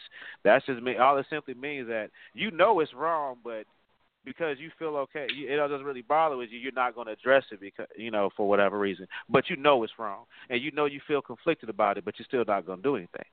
Well, one that I remember, one of the earlier interactions that I with police that was that got on. I grew up in Hyde Park, and my friends, we were we cars. We we see a movie that is infamous in black and white communities we went and saw the movie New Jack. We decided we wanted to open it. So how were we going to get to the movie theater? We were going to walk. Me and a few friends decided to walk to the movies. We're walking to go see a movie. The police pull us over, walking, not even driving, and say, "What are you doing here? Why, why are you in the neighborhood?" I says, "I live here." Where are you coming from? Where are you going? I said, "I'm going home. I came from the movies." What did you watch? And we pulled over being asked what we watched just walking down the street because we a movie. A group of guys and the young lady pulled over and told to spread our legs and put our hands on the police car. They had nothing to find on us. We weren't doing anything wrong. And that's the thing that young black men or young men and young people of color have to deal with. And even though there was no pr- police brutality, no well, have no, to deal but with that. But at, I disagree with you. It's still it, it's still a form of brutality. It's just it's just not physical. That, it's, Yeah, it's, it's still, no it, it problem. still You have it to is deal still with that. mental abuse. It is still mental brutality because here I am minding my own business. I just came from a good. I'm just came. I'm going home, walking from a movie, and I got to get 20 questions because you think because of the color of my skin, I don't have the right to be in the neighborhood. that I or I live in. shouldn't be in this neighborhood that I live in. Just because you don't see me on a daily don't mean I don't live here. Just because you haven't seen me before doesn't mean I don't live here. But that's also what what if if you're not stopping me, if I'm not under arrest, if you're not suspicious of something I've done, if you ain't got a complaint, if somebody didn't call you and all you you know to say that you got a group of people walking down the street vandalizing, or if you have don't have a real reason to stop to stop me, go on about your business and stop the person that's actually doing something. Go stop the people that are actually committing crimes and stop wasting your time messing with people who ain't doing shit. I'm sorry, doing anything. it's very real, and and it, it, and people may feel that he used vulgar words, but it draws that type of passion out of people that have experienced these things. You know, so I I I remember walking in um we were in when we lived in L.A. I was walking through. We lived in Arcadia to be specifically, and for those of you who don't know, Arcadia is a very is a highly Asian populated area, and um about oh twenty thirty minutes south northwest uh northeast of Ill- of um I was about to say Illinois of L.A. So we live in this community yeah. and I'm just I'm walking to the store. It's like November, so I was walking to. Matter of fact, I was going to Guitar, um, not Guitar Center. I was going to Radio Shack because I need to get some headphones or something or batteries or whatever. Um, for for for a project I was recording, so I needed some chorus or whatever I was doing. I'm walking through the you know through the parking lot, and this Asian lady is sitting in her car. Now, granted, like I said, it's November. Now, November in, in LA is a lot different than November in here, obviously, because there's no snow on the ground, but it still get cool at night. So I got a hoodie on my head, and I just walk, mind my own business, listen to the radio, to my headphones, and I look over at her, and the first thing she does is look up at me and lock her door. I'm not even 15. I'm not even close to her car, but that's the first thing she does is lock her door. Now, granted, that could have been anybody, but the fact that I'm pretty sure she saw I was black, and because uh, it, it it could have been a possibility she might have just been being safe on herself. But when you see things like that happen, you know, and you experience those things, it lets you know that the the stereotypes that they paint about black people and other people of color are alive and well in most people's minds. Because I don't lock my door when people walk past me. That's not the first inkling I have to do when I see a white person or a black person to lock my door. Regardless of where I'm at, I'm in the store line. I, people gonna walk past me. I'm not tripping off that. That doesn't bother me. You know, but it's just it's. But I think the most important thing is that you know, we stay focused on what Kaepernick's message is, and this is bring you know bring highlight highlights to these situations that people are dealing with every day. It's not sporadic, people. You know, it, it's it. This is a everyday thing, and it's not. It doesn't happen to everybody. So I don't want you all to get off and think that it does, because I'm personally, I've never been racially profiled by the police. You know, most I've been. I've been, I've been pulled over. You know, and I've been, and I've been asked to let them search my car, and I don't hide nothing. I ain't doing nothing illegal, so I don't care. Here, knock yourself out. You're gonna waste your time, but I'm not in a hurry to get where I gotta go. So you can waste your time all you want to if you want to search my car. You're not gonna find nothing. I don't have a ba- I don't have a criminal record. I've never been to jail. I don't have but any that's outstanding not even the warrants. Point, whether whether you know, you're but, okay but, or not, that's that's a violation of your rights. Oh, period. I, well, you know, at if, that if point, there if know, there's not the a illegal reason, search it's a violation. Yeah. Is is you, You know, know, so, and, and I mean why but, if there's no reason. But there are but these are the type of things that, you know, people deal with. And I can't you know, I can't say it doesn't happen to other people of different colors. I can definitely say it, does. happen It does to, because I mean you know, I know what what two states I lived in, and no, the states are not um heavily populated with the um the black and brown communities. We, we were there, but we're not the dominant population. And yes, it has happened to my friends that are white. I I lived in a state where a lot of my white friends have these same feelings that um what you see come out of you know in the mass media of how blacks and and, and certain Latins feel about police brutality and racial profiling.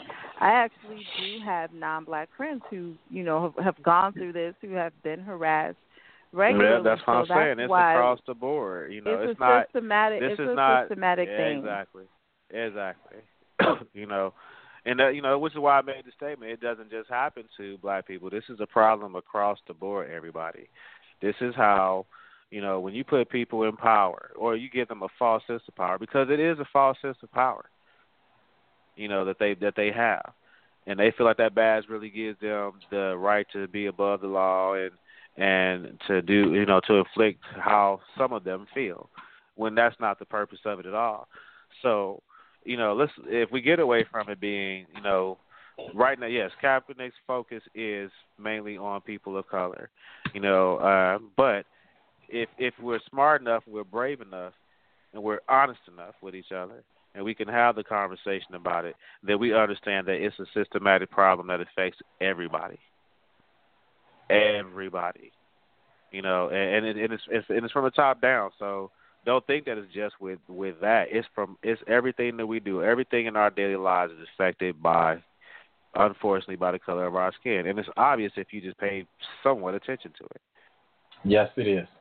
And you know, want to, we don't want to end this uh, show on a negative. No, uh, on a, uh, on a good note. Talk about something that looks so beautiful.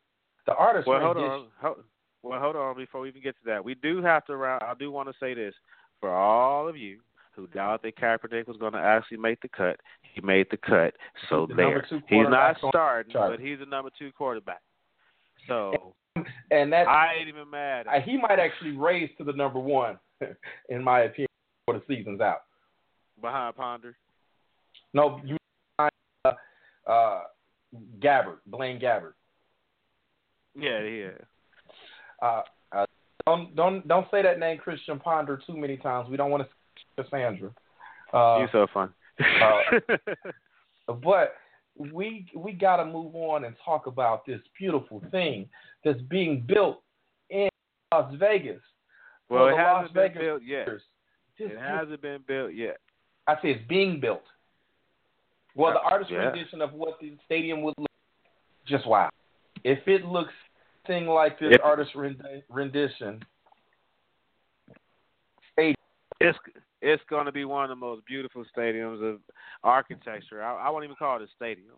I'll call it a A piece of facility. architecture, just a facility. Because if it looks anything like this and it's a dome, man, I'm gonna have to take game. I'm gonna have to take a trip out there just for a game myself. Granted, it's in Vegas, my old, you know, as we all know, this is where I went to school at.